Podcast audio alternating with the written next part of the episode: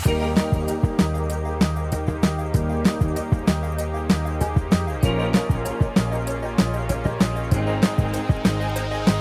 it's Mike Stiles, and this is This Week in the Metaverse, your weekly newscast that keeps you up to date on everything that isn't real and yet is. It's November 14th. Let's see if the death of the metaverse is being greatly exaggerated.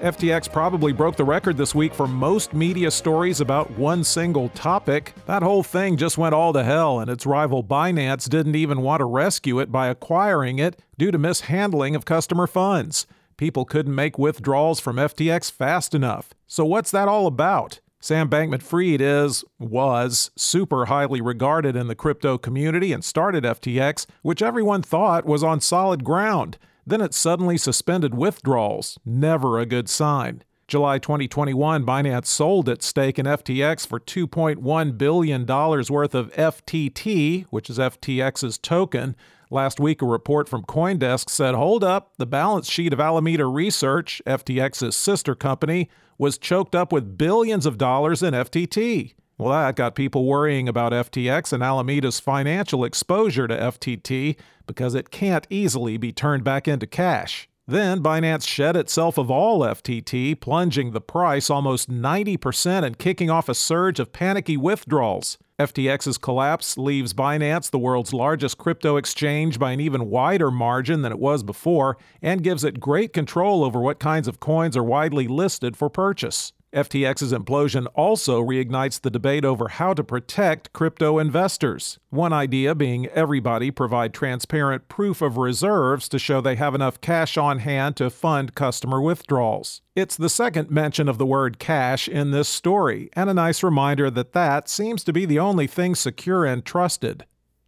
Have you ever wanted to start your own nation? Of course not. You're too busy trying to make the one you're in 100% to your likes and preferences. But if you ever did want to start one, you might want to follow the lead of the Balkans and start it in the metaverse first. That's right, Lisa Gibbons reports in Euronews there's a self declared Balkan micronation founded in 2015 called Liberland. It's going to be the first country built and populated first in a virtual world before it eventually becomes an honest to gosh country that can compete in things like the Olympics and Eurovision. A world renowned architectural firm is already working on a virtual city. There are 7,000 approved residents and 700,000 more applications being processed. And yes, they actually have real land picked out. It's on the banks of the Danube between Serbia and Croatia, and since unbelievably no country has claimed it, it was officially no man's land, and a former Czech MP was able to snatch it up. They found it through Google search while I was searching for Breaking Bad trivia. The country will be a mixture of American Republic, Swiss democracy, and Singapore's meritocracy, with the whole system on a blockchain for transparency. Taxes will be voluntary, but people are rewarded when they pay them. The metaverse part is so citizens can meet and start forming this society without having to go to the actual land just yet. The goal of the architect is to create equivalent virtual venues for all future physical venues. Once again, we visit the topic of can you really ever own anything in the metaverse? As reported in World Economic Forum, at least one associate law professor, Joao Marinotti at Indiana University, says nope.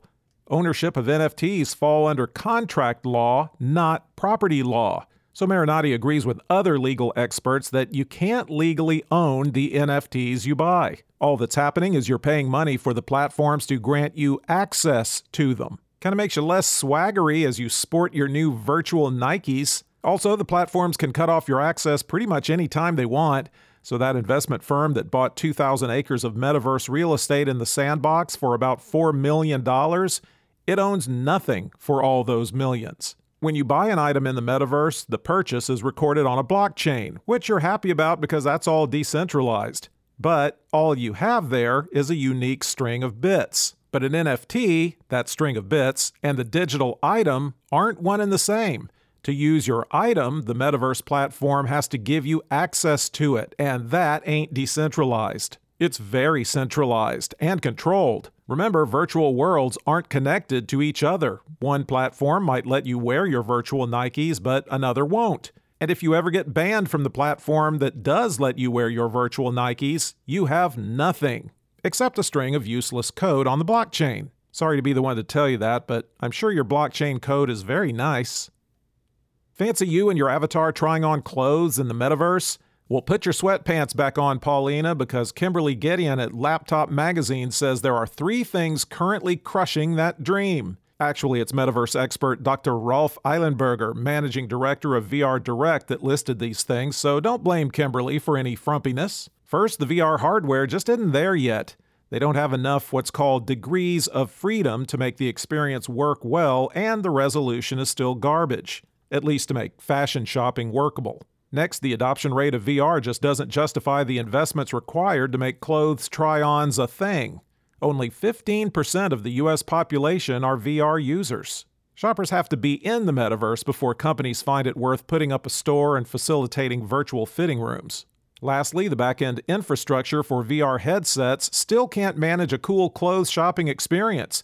The APIs aren't great for checking out if you wanted to buy the item you tried on, but Illenberger says these issues will get solved one day and your dream vision of trying on clothes virtually will eventually become a reality. So keep your shirt on.